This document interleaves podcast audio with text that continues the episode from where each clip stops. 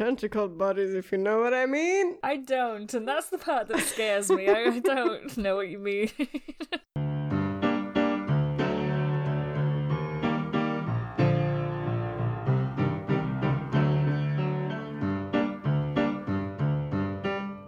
Do you suffer from cute aggression?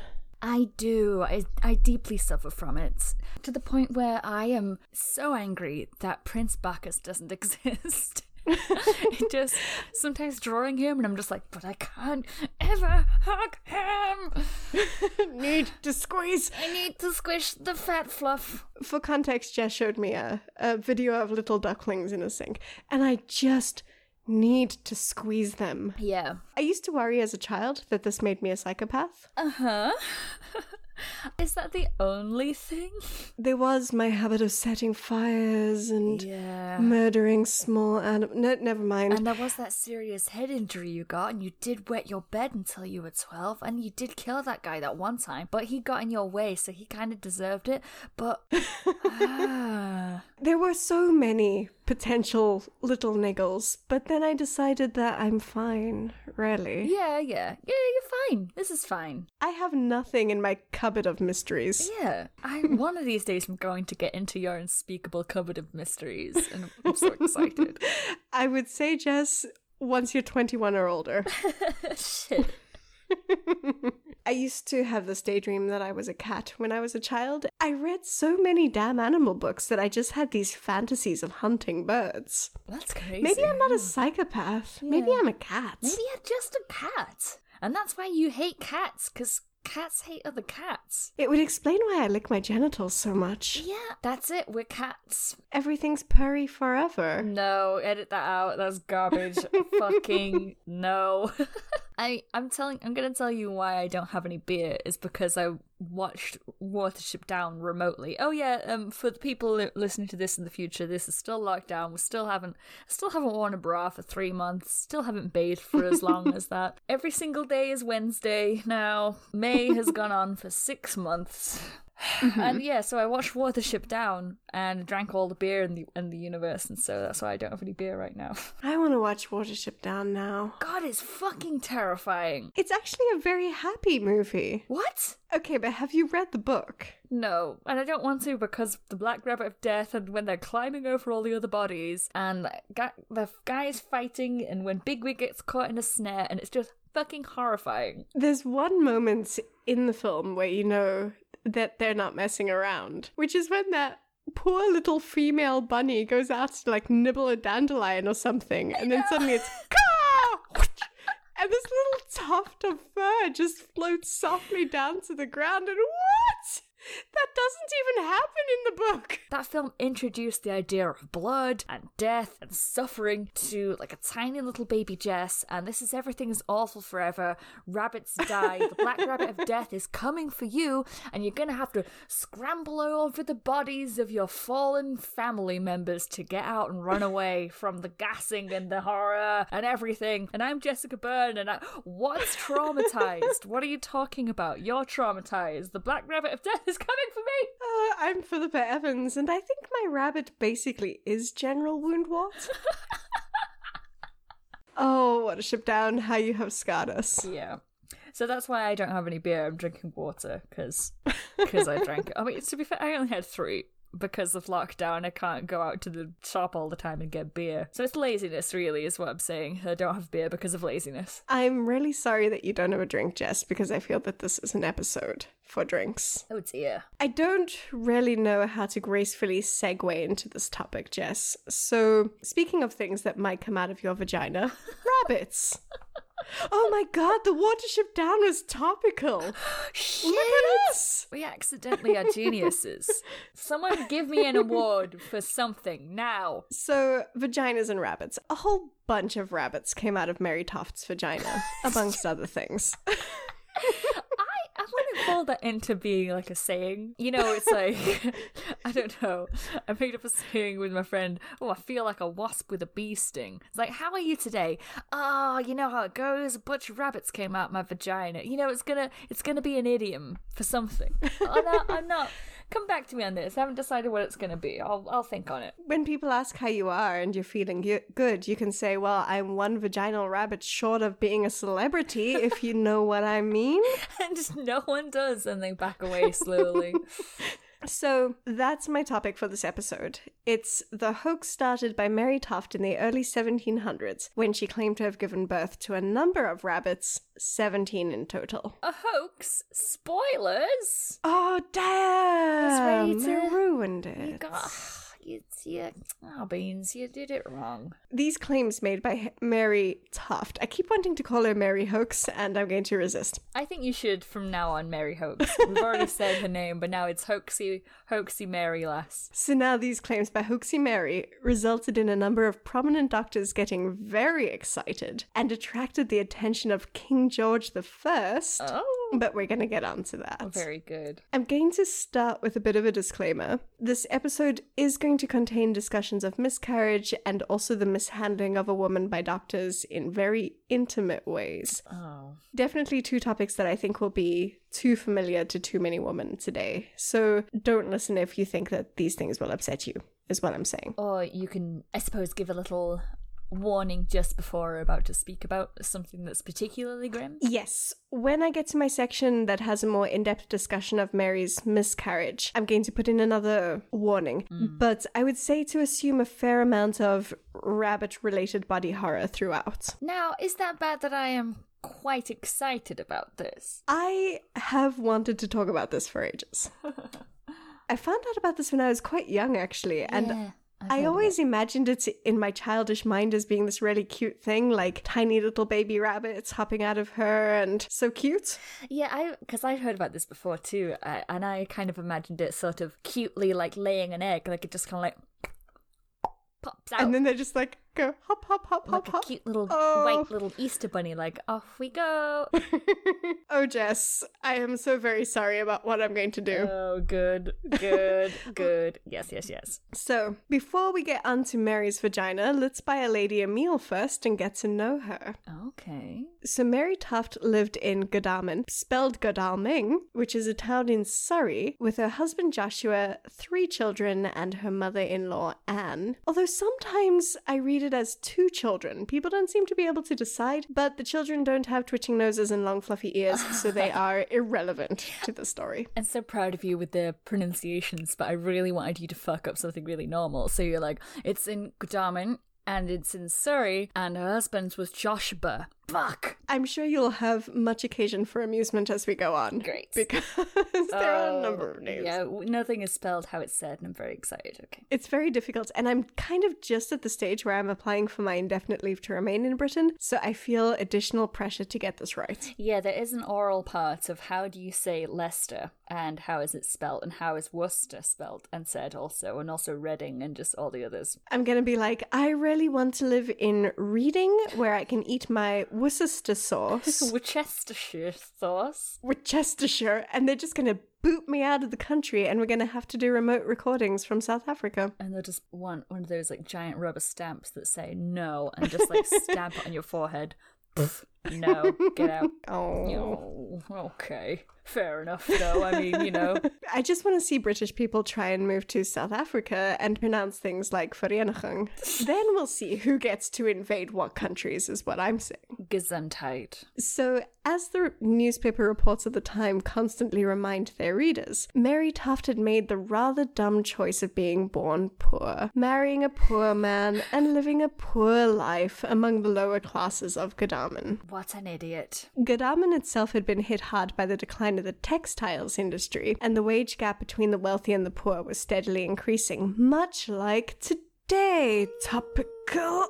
No topical shit. We don't want that here. Wage gap? What? What? Mary's husband Joshua was an unskilled laborer in the cloth industry, and she had to help make ends meet by doing whatever job she could find. And for women, I mean, some of this would be domestic jobs like cooking, cleaning, sewing, or they could sometimes steal. There was a lot of poor relief fraud going on. Oh. Or they could work in the fields, so easy feminine jobs like weeding and gleaning, you know, things that just break your back. Yeah. Back breaking work. And you said you wanted to go pick strawberries. It sounded so romantic, Jess. Mm-hmm. I read about it in a book and it seemed very pastoral, is what I'm saying. It's not you flitting around in a sundress, bustily, picking up little strawberries and putting them into your weaved basket that has a checkered bow on the front. It's not that. All the little bunnies would hop up to me and l- birds would alight on my fingers. I'd sing a little song, living the dream. no, we we're going to become uh, resurrectionists, though. That's that's happening. That's big brack, brack breaking work too, Jess. Digging in the copse fields. Plucking up the corpses, putting them in our little basket. In August, when our story starts, Mary was working in a hops field. And I know that hops are a plant, but I think it's very fitting for she who would be dubbed the Rabbit Woman. Oh, come on.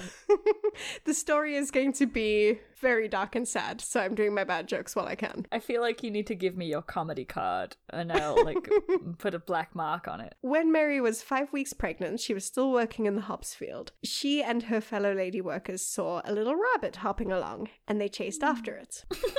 As you do for meat, much like Mr. McGregor wanting Peter Rabbit in his pie. Oh, yeah. So I'm going to add that this was a somewhat criminal activity because up until recently in our narrative, people would have had access to what was called common land. And this would be land where poor people who didn't, you know, own land could hunt, they could take their animals to graze. It was just for general use. Yeah, our street used to be a common. Oh. And that's why it's a blank common gardens because of that. And there's still some common ground in that place too. Oh, that's very nice. So is that your little foresty area? No, it was just like fields, so people could use it to um use it for whatever. So you could take some of your cows to graze on there, or you could, you know, just yeah, whatever. You could use it. If you saw rabbits, then well, rabbit pie. Yep. But as the 18th century progressed, land was becoming increasingly privatized, and animals that before had been fair game, like fish in whatever ponds were on the common land or deer and rabbits, were now considered the legal property of the people who owned the land. And hunting these animals was punishable by death. Oh. Although,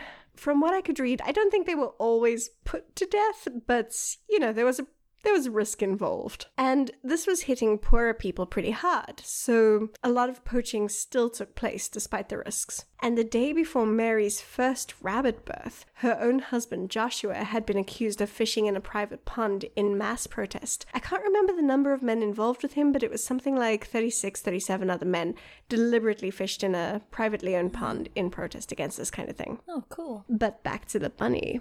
So Mary was chasing the rabbit, but she failed to catch it because rabbits are like fucking lightning.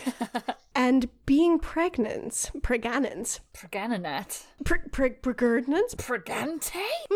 I'm gonna avoid using these words the entire way through the rest of this podcast. I just had to get it out of my system. Purgenat? so, being pregnant, Mary developed a craving for rabbit meat. It's a pregnant thing, I hear. My mum told me that when she was pregnant with me, she craved the smell of petrol fumes, which I think explains a lot about me. Sure, that's the story. anyway. so, Mary wanted rabbit meat, and she dreamed about it at night. It just didn't go away. She went throughout a number of weeks just craving bunny meat. The next day, after chasing the rabbit, she actually went back to the turf where she'd seen it and kind of rested her heart against the earth, hoping to see it again, but rabbits. Rabbits be wily fuckers, so Yeah. no. So Mary at 22 weeks pregnant. It's sometime in August, 17 weeks after the rabbit chase, and she miscarries. Oh. This is something I'm going to talk about in greater detail further on, but we're just going to continue for now. What's strange is that even after the miscarriage, she still exhibits symptoms of pregnancy, such as lactation, which I I gotta admit, I've not been pregnant. So I don't know if that is normal or not. But to her, it was unusual because she'd lost the baby and now she was still showing signs of being pregnant. Then on the 27th of September, Mary goes into labor. She sent for her mother in law, Anne Toft, who had experience as a midwife, and she voided what she described as the parts of a pig. Oh, what? The grossness starts now. You're like, you can't warn people after it's begun.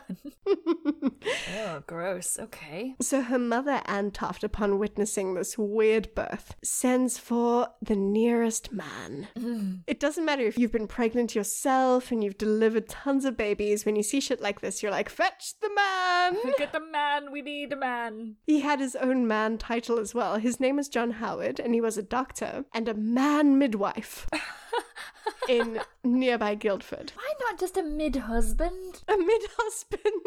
I think that up until now, women had been kind of in control of obviously giving birth, but also assisting women giving birth. But then men were like, nah, they're doing it wrong.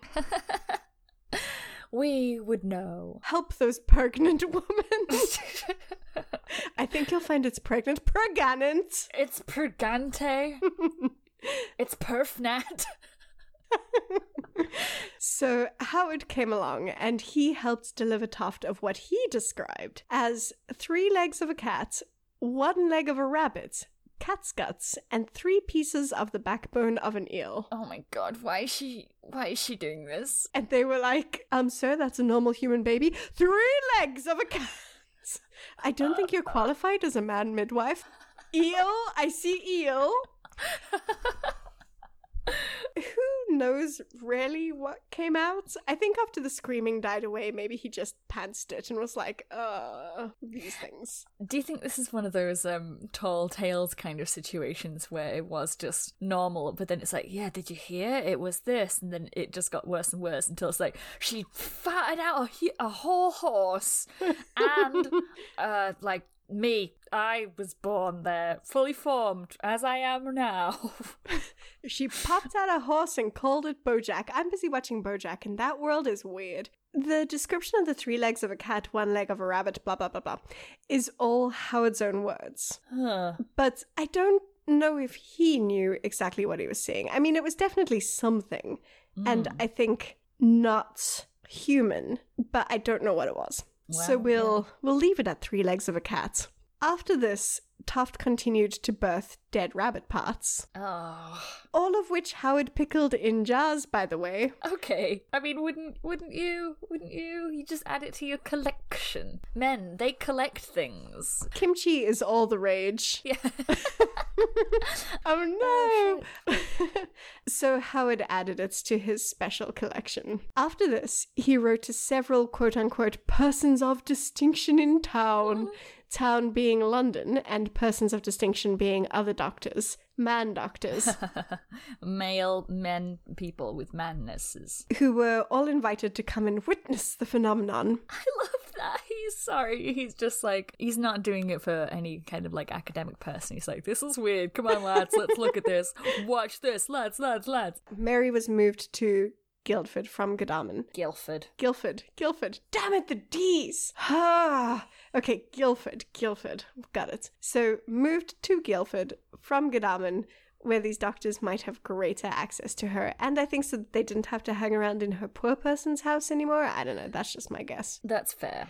So the first doctor to arrive was Nathaniel St. André, who was a surgeon and anatomist to the royal household of George I. I think primarily because he spoke German. He was Swiss, and before being a doctor, he was a dance instructor. Oh, that's fun. And in every representation of him that was made, and there were many after this event, he's always kind of depicted as doing a fancy flounce. Yay. Oh, he's my favorite already then. So by the time he arrived on the 6th of November in 1726, Toft was on her 15th rabbit. Fuck, that's a lot. That's a lot of buns. And even though there were 15 rabbits, because she gave birth to these rabbits in parts. I'm gonna put a little pin in the bubble of our fantasy and say that no rabbits were born live. Oh no, none, none ever. I mean, let's. That's a good thing. Yeah, I suppose they don't suffer. Yeah. Yeah, a live rabbit birth would imply a live rabbit insertion, and Yes. I can't even hold Bun Bun in my own arms sometime, let alone my vagina. Oh, wait, this is gross, but I think Gandalf, he's so chill. He would let anything happen. He's just like, oh, okay. But if, if this was Bun Bun, I I would just be, I would have my entire lower half just severed if I tried to do that. I just wouldn't have any lower half anymore. She's lying very peacefully on the floor, not suspecting a thing. so she'd birthed 15 rabbits, but there were more than 15 births because it was happening in pieces, in stages. Oh, oh, so they kind of pieced together the rabbit bits. Yes. Oh no. Was she still like? Did she have a bump and she was still lactating? Some of the doctors said that she was still lactating. Others denied that they saw any proof of that. St. André, he was. So when he arrived, he got to witness her going into labor pains. She'd start convulsing quite heavily, and then that would lead to her delivering this. In his case, on his first experience, she delivered the skinned torso of a rabbit with Oh. its heart and lungs intact. Oh. Several hours later, she delivered the lower half of the rabbit. Ah. And then a little bit after that, she birthed the rabbit's head complete with fur. Oh, for fuck's sake. so he was like, Oh my god, I've been waiting my whole life for this. And he fully believed that she was the mother of rabbits. Even though every sing- after every single piece, she was like, "Oh, I'm, oh, I really need to go to the loo. Please excuse me," and then she would come back. You asked about the, the whether she had a baby bump. Because she'd go into these painful convulsions before each birth, he was convinced that he could see movements around that area, and he was convinced that little bunnies were like hopping around in her uterus. As they do. Now, was he like a doctor? Like my brother is a doctor. Like he just likes to play with, like you know, the non-medical kind. Is what I'm trying to say. He did English lit for like eight years, and Yeah. it was kind of it was a weird time. You didn't need a university degree to be a doctor. You could just be a very interested rich man. I didn't go into St. André's Oh. medical history. God, I love that. The the gentleman scientist that just exactly. has enough money that they can just decide to be a doctor. Exactly. Mm.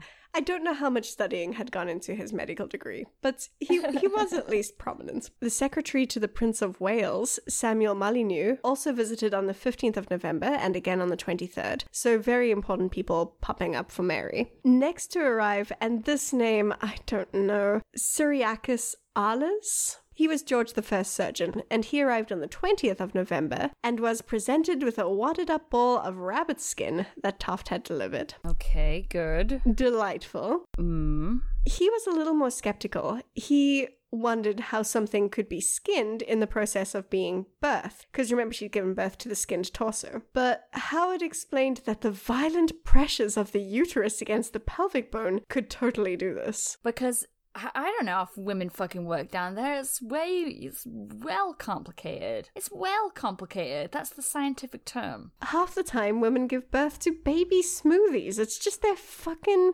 uterus and pelvic bones that, Yeah. yeah. It's just a mm-hmm. big old mush, and I don't understand it, and it's stupid. Later, Ahlers witnessed Toft giving birth to the hind part of a rabbit and remained very suspicious throughout. He suggests in his later writings that Howard, the Guildford doctor, might be behind the deception. And what's hmm. great is you can read a number of the pamphlets written by these doctors online. And I think that Ahlers is definitely the most skeptical. He mentions that in some of the rabbit corpses that came out, he found poops inside the body Oh. which suggests that the rabbits had eaten food outside of Mary's body. It does indeed. On the 28th of November, the celebrated obstetrician Richard Manningham arrived. Sir Richard Manningham. And he witnessed Toft to be delivered of several pieces of what seemed to be a hog's bladder. Oh. So good, not just Okay, rabbits. Good. Yeah, good, good, good. Cynical or believing, all of these men took these strange events very seriously. They subjected Toft to constant surveillance. They wrote in their little notebooks and meticulously recorded, meticulously recorded all of their observations. Although there's no reason to think that they were at all gentle with her body. Hmm. Reading through what they say, it seems like she was thoroughly prodded and rigorous explorations of her vagina and cervix took hmm. place. Oh no. Which is it's what I want in a doctor. yeah. So, Manningham, for example, reports his disbelief that the pieces of Hug's bladder came from her uterus, and he comments that her cervix was closed to the point where not even the tip of a dagger might pass through it. Okay. and it's like, and I would know. I would know what takes the tip of a dagger. That's that's my personal business, though. That's my downtime activities. That's just my my my bodkin fetish. if he's pointing about how closed her cervix is, you've got to imagine him elbow deep up there going poke, poke, poke, poke, poke. Oh, Can I open your cervix? So it seems like she had very little say in what actually happened to her body. And animal pieces were painfully pulled out of her vagina. And in one case, punched in further by oh, Ahlers. Oh no. Apparently, she was she had this animal piece, and Ahlers was like, "Well, to give birth, you have to feel pain." Punch. Oh what? Because they rarely associated her painful convulsions with giving birth. So he was like, Well, it doesn't look like you're in enough pain. Let me just, I don't know, give you a good. Yeah. Oh fuck. And it wasn't that these doctors were incapable of compassion, but there's no need to feel compassion for a poor, simple, rural woman. She's not really a person, just something to study. Yeah, yeah. So, like a dumb piece of flesh that they literally needed to dig into to get the truth. This, it kind of it resonated with me because I've been very sick before, especially when I was 21, when I had to spend some time seeing doctors. And I just have these very graphic memories of being roughly handled by certain doctors during that time and mm. how they made me feel less like a person and more just like a body. It's not that they were being particularly rough with me, it's just that when you're sick and scared and in pain, those feelings are magnified. Yeah. And Mary's not this disembodied mastermind going behind the scenes. Yeah. Regardless of why she did it, which we'll go into, having dead animals up your vagina is gonna be sore, Yes. I imagine. God. I, I I couldn't tell you. That's my personal business. My special bun bun times will never come out. and then having animal chunks punched further up your vagina is not going to feel like a soothing massage. Listen, I tried a menstrual cup once and I thought I was going to fucking die. I just wanted you to chop my body off because it was so ridiculous. And so I can't imagine. I, I oops. I just dropped something. I did it very wrong and I found out what happened. I think I told you this before and I can't remember if we edited it out or not. But it's like trying to remove it as well was so painful, but that was because I was basically like toilet plungering my vagina because I did it wrong.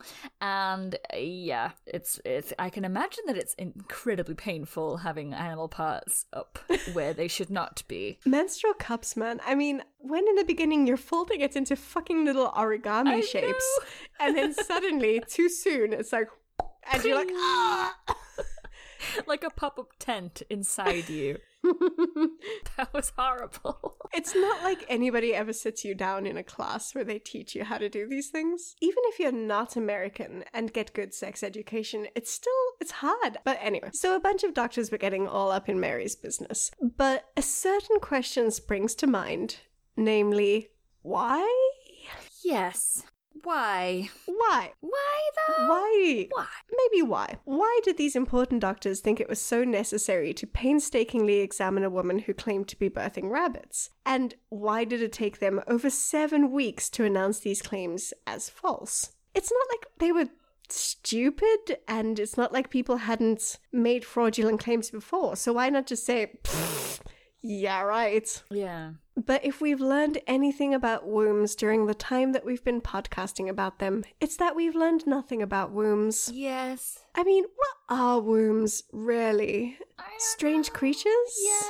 I like the little the little golden mole kind of wandering womb one. Little wombs that wander around the body until they strangle their owners like rebellious pets. Yeah. Maybe wet hot sponges that issue vapors that go to a woman's brain and stop it from working. Mm-hmm. I mean, do women even know how to menstruate properly? And from what we've just said, We don't. no. it's really hard, guys. yeah, it's fucking difficult. So, early 1700s Britain was fascinated by the human body and its processes. And by human, I am including the female species, hard though that may be to believe. Mm-hmm. But a lot of what happened in the body, including processes linked to pregnancy and birth, were shrouded in mystery. Most medical knowledge was acquired through dissection at this stage, and that's not going to give you all the facts. Mm. So, much like women's minds, their bodies were portrayed as unknowable. And what's also interesting is that medical knowledge, lay people's knowledge, say your man on the streets, and rural superstition overlapped way more than it does now. And I mean, fair enough, today we have politicians saying that a woman's body can just, you know, shut down their whole womb thing in instances of rape. Yeah. But we don't have doctors saying that. Or if we do, don't tell me because I want to hold on to my will to live. We've only got so many things that we, you know, that keep us alive on this planet. Please don't ruin that for us. don't at me. Yeah, I'm not taking criticism at this time. Good day. So, mysterious women, mysterious wombs, who's to say that a woman's uterus might not, under certain conditions, produce monsters? And in Mary's case, a particular theory had relevance. This theory, called the maternal imagination theory, blamed women's imaginations for their monstrous offspring. It's thinking that's doing it. So, stop it. Just stop the thinking. Basically, what a woman saw or felt while pregnant would imprint itself on her imagination, which would then physically alter the fetus. So, pregnant ladies, read Game of Thrones and you might become the mother of dragons. Just saying. That's cool. Yeah, I think I might. That sounds good. Except don't read Game of Thrones because it's fucking terrible. You're terrible. You're terrible. So, as discussed in my episode on hysteria and my other one on tuberculosis, the link between the mind and the body was very interesting to the Georgian and Victorian British. Although I would hazard to say it wasn't fully understood. And What?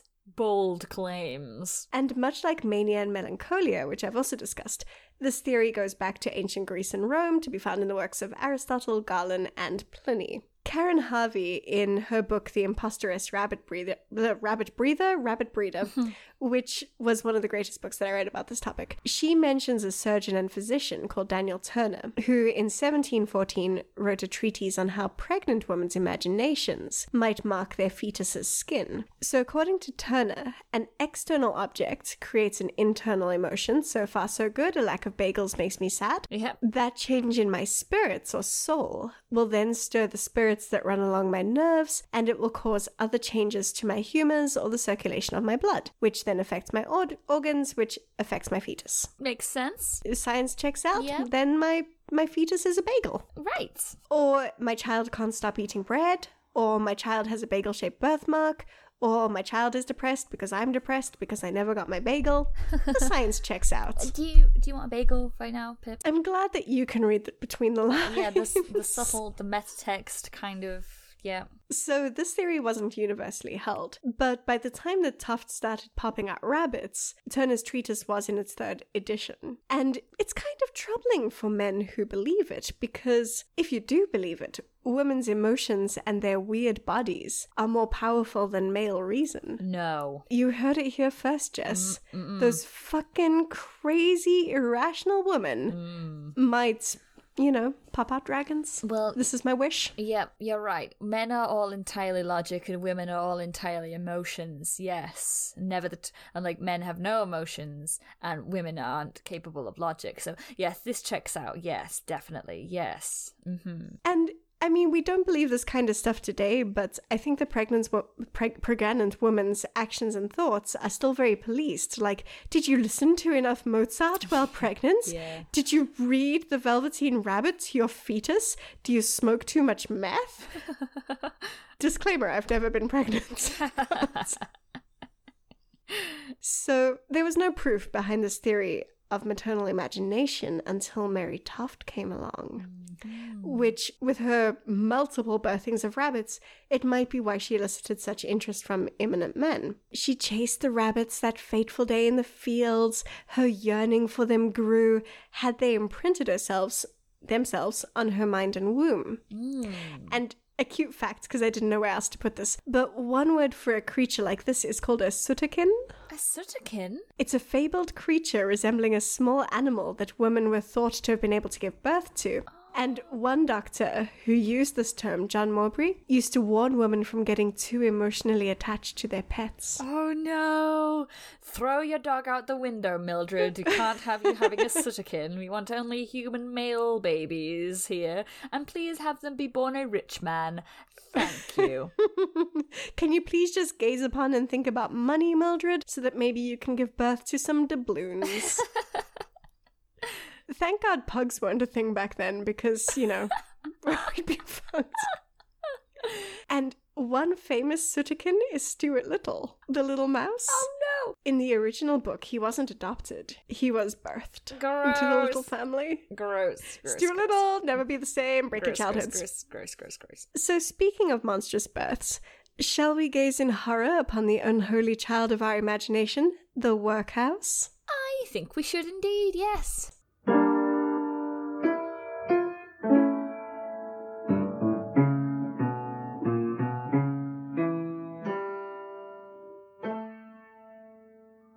I have some important news to relate, but there's nothing more important than malicious gossip. Have you heard, Jess? Oh, tell me. About Ariel Cooksey? Oh. She seems like a respectable sort of person at first glance. She even hosts her own podcast, Malice, in which she explores the history and psychology of violent offenders. Yep. And for those of you who enjoy true crime, I highly recommend giving it a try. But how does she get her information? Inquiring minds have inquired. Gasping. Some have suggested that she may employ occult methods. This has not been helped by the fact that a friend of my cousin's aunt's boyfriend's drinking buddy saw her outside at the witching hour. That's such a credible source. Oh my god. Saw her in the company of a shadowy figure. The devil? Oh, Very likely. definitely. Probably. Definitely, in fact, yes. Another informant who wishes to remain anonymous has claimed that they threw a rock at a wild hare while walking home at night near her house. And the next day, Ariel gave them a death glare as she walked past with a slight limp. As she rightly should. Who the fuck throws rocks at animals? Or witches in the form of animals, Greg? Mm-hmm. Hmm. Screw you and your anonymous high horse. Fuck you, Greg. We know it was you. We saw you. we saw you do that. A friend of our friend's aunt's cousin's brother saw you. but it's certainly almost 98% true that Greg died soon afterwards, after dreaming of Ariel night after night, get your mind out of the gutter, night after night, chanting in what may have been Latin or a Texan accent. It's very incomprehensible to the British. They're very similar. Very, very similar. Gather your pitchforks, angry mobs, because Ariel Cooksey is a witch. Witchcraft. Straight to the top. So thank you very much for your patronage, Ariel. You make our dreams come true. May you never be crushed by falling masonry or your red shoes stolen. On the subject of podcasts, I'm making a quick announcement that I'll be offering my services as audio editor to anyone that might be interested. We're all stuck in quarantine, and people have shared very hurtful memes that run along the lines of friends don't let friends start podcasts. I say fuck that shit. You start your pod, Mildred. Yes. We live in a golden age in which you can temporarily immortalize your audible opinions about B grade horror films or Sex in the City or axolotls. You pick your fetish. And if you need someone to edit those opinions to audible gold, I'm your gal.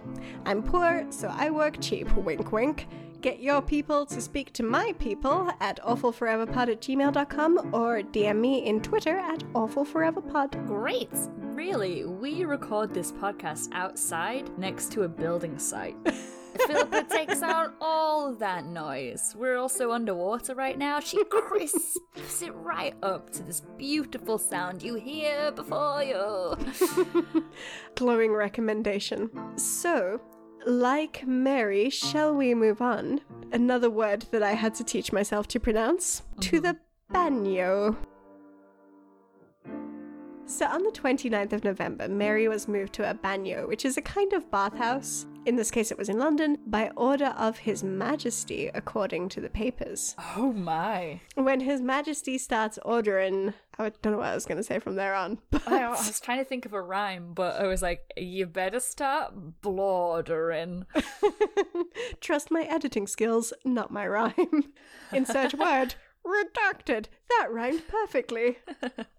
So she was kept at the bagnio under constant surveillance for nine days. The bagnio allowed for a lot more people, and it was crowded as fuck with people wanting to see Mary Toft and her magical rabbit producing womb. Mm. She continued to be roughly examined over and over in quick succession by every man with a penchant for science who thought himself a doctor. But once in London, the rabbit factory was cutting Mary off. 17 is enough for any woman. And when a porter said that he'd been sent by Mary to the market to buy a young rabbit, the jig Oh. was up.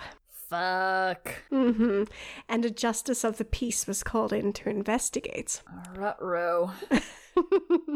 the truth came out, and like any magician with a hat and a rabbit, the magic was gone. Oh no, this whole time. It was all a hoax. A All a lie. hoax. This goes straight to the top.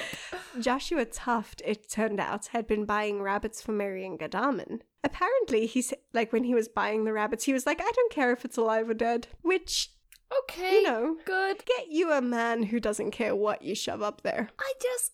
Why? Why would anyone fucking do this? Why? And why would your husband go along with it? Because, I mean, surely you don't want to be fucking that afterwards either. This has got like fucking pig's bladders and rabbit halves.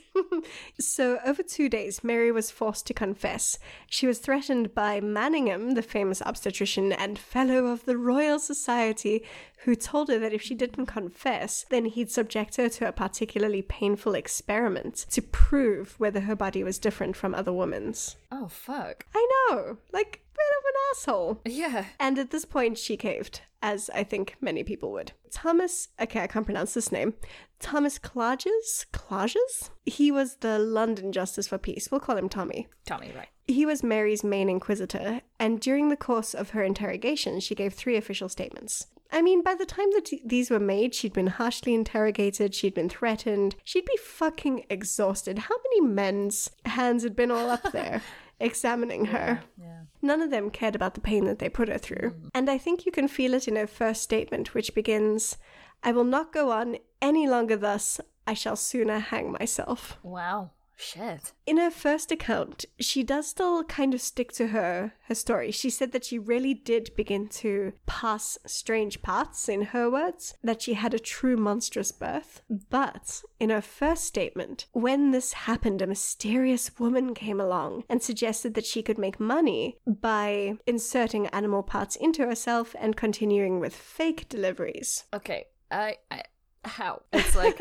I understand you like you get a thing and you want to make it into a business. That's good. So it's like you know the thing, you do it. The like number one, put rabbit parts up vagina. Number three is blank. Number four, profit. Uh, What's number three? How? If only she'd elaborated. yeah. So this woman, she demanded some of the step three profit, and she helped insert the animal parts into Mary's vagina. But before I allowed anyone to help stick animals up me, I'd be like, what's step two? Yeah. We need to know that bit. Let's put a pin in step three. Elaborate on step two. Do you have a PDF hmm. document? I would like that very much. Yeah, just like a little presentation would be great. Some pictures, diagrams. Yeah. Visual aids, yeah, that kind of thing. So this mysterious woman was the wife of a traveling knife and shoe grinder, apparently. Okay. Good, a credible source. And Mary didn't know any more than that. She also cleared the people that she that she knew, such as her mother-in-law, her husband, her sister, and all the other onlookers of the births. Tommy was having none of this, so he interrogated her the next day on the 8th of December. This time, Mary states that she has no idea how the rabbit parts got inside her ah. and that she believed her mother in law, Anne Toft, and the doctor John Howard had inserted them without her knowing. Right. Yes. Tommy was pretty irritated with this. He charged Mary with imposture and she was committed to the nearest correctional facility, the Westminster Bridwell? Bridewell Bridwell. Bridewell. They're going to definitely give me my indefinite leave to remain. also, I just love that he was like sneaking thing, or she said that he was sneaking things up into her vagina. Because I can just imagine waking up and just being like, oh, what? And like shuffling about and be like, who put this goddamn beach ball in there? What the fuck? My vagina is where I put all my spare things, and sometimes I forget that they're up there. Yeah, it's just a cavernous kind of black hole Mm. that you can just put things in and take out really easily, like a pocket. That's why women dresses don't have pockets. It's because we've got a built in one. Nature's pockets. It's all right. Sometimes I'm looking for my keys and I'm like, hey, Strix, have you seen my keys? And then he's like, have you checked your vagina? And I'm like, I've already, oh, oh, jingle jangle. Oh, there we go. There they are, there they are. Or like, you know, you sit cross legged and your car goes and you're like, oh fuck, I just pressed the fucking doot doot button with my vagina pocket. Let's move away from this bit. I thought you were going to say sometimes your vagina goes doot doot, and that's where you parked your car. So apparently, Mary was questioned the next day on the 9th, but our third statement comes from a later interrogation that took place on the 12th of December. This time, Mary gave Tommy what he wanted a culprit. She absolved her husband of the crime again, but she stated that his mother, Anne Toft, was behind it all. Oh no. Like the mysterious woman of the first statement, the weird knife grinder, Anne had come to her and promised profits. It's clear from her statement that Mary was afraid of Anne, who seems to have been a woman and midwife of some authority, and she describes in graphic detail that I'm not going to read out of how Anne inserted the jagged skull of a rabbit into her vagina. Oh no. Oh my god. But what's interesting about her three statements is that they give information about her lived experience as a woman who's experienced childbirth and a prolonged miscarriage that took place over several weeks. I mentioned this miscarriage at the beginning of the episode. Now I'm going to talk about that using her own descriptions of the experience for a couple of minutes. Mm. So please skip ahead if you think the subject will be upsetting to you.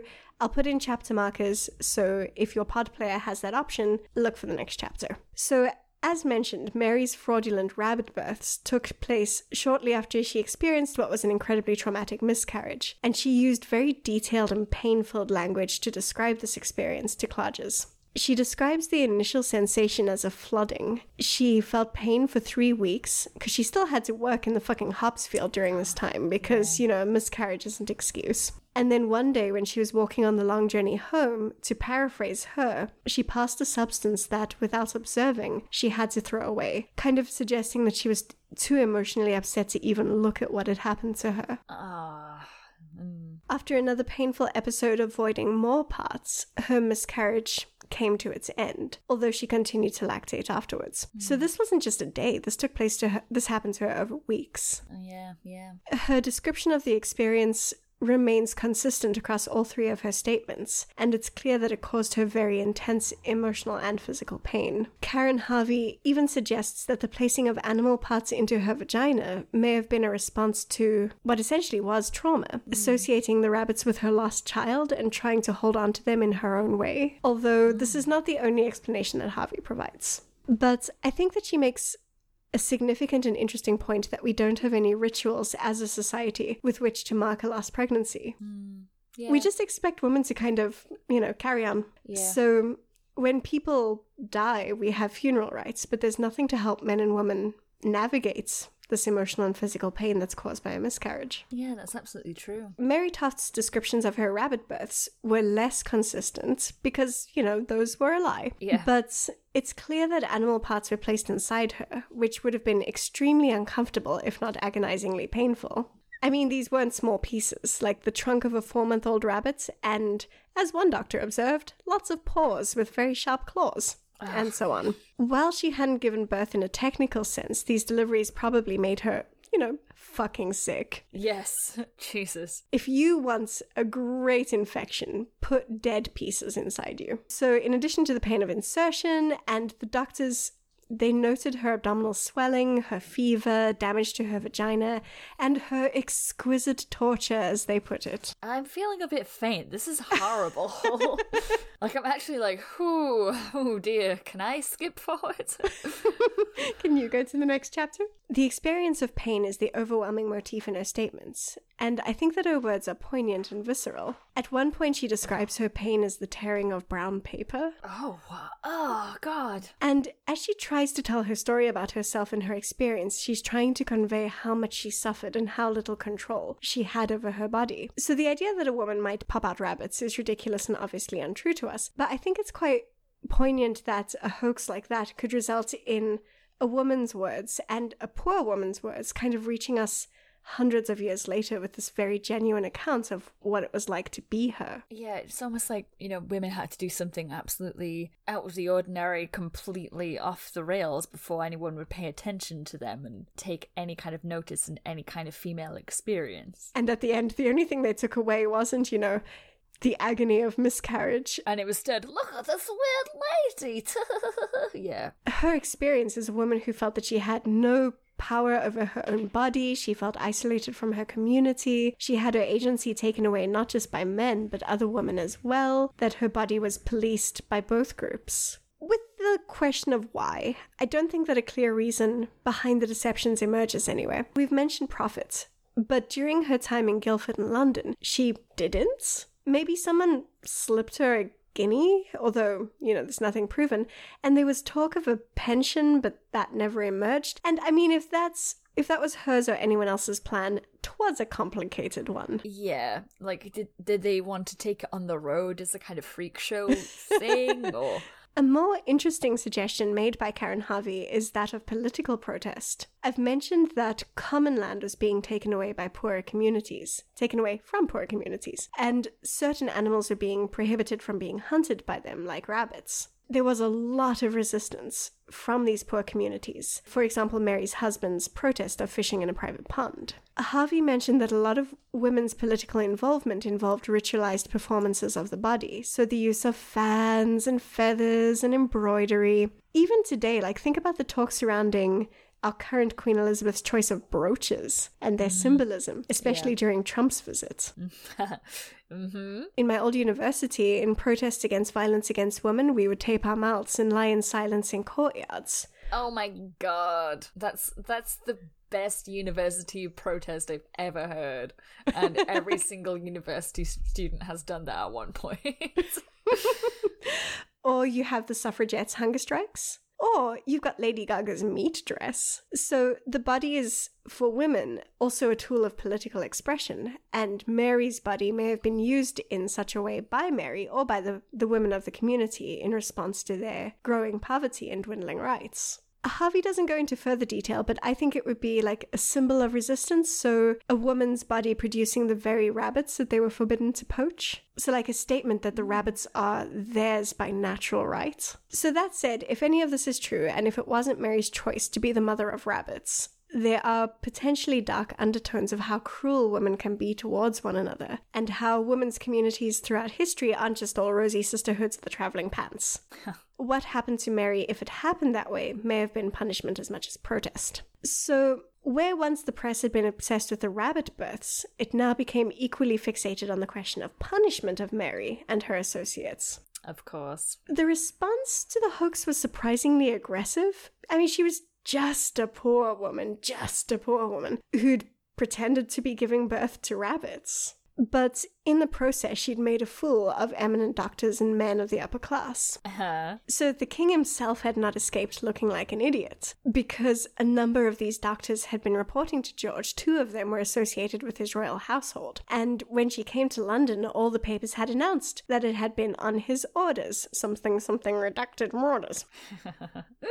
Crime and rebellion amongst the lower classes was also on the rise, especially among women who were prosecuted for property crime, prostitution. So punishments were becoming increasingly harsh towards these women, and the upper classes were trying harder and harder to stamp down on their uprising. The fact that you've got this uneducated, poor, powerless woman fooling the intellectual elite of Britain made her a target for their their rough. So she was kept for four months at the Westminster Bridewell to await trial, punished by hard labour, which is great after you've popped out 17 rabbits.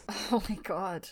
But ultimately, on the 13th of April, the papers reported that she she'd been released without charge. She'd originally been charged with committing a fraud or a cheat and imposture, but they don't really match up to her actions in a meaningful way because, I mean, what had she done? Pretended to give birth to rabbits. Yeah.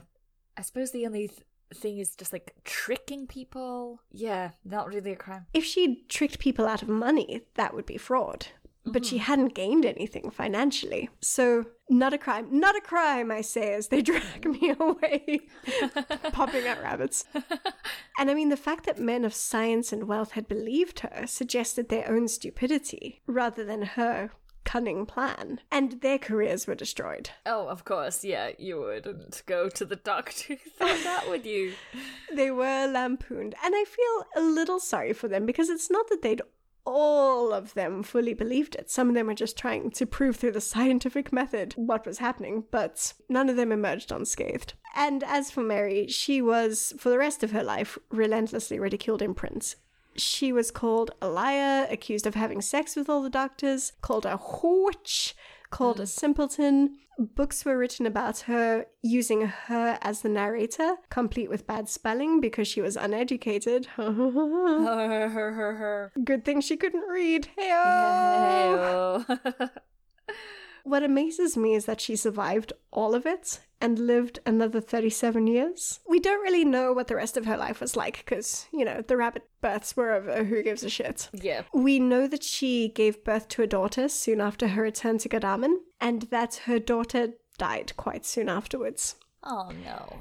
And for the rabbit popping, she never lived it down. On her death, when they reported it, she was still referred to as the impostorous rabbit breeder. Well, Yay!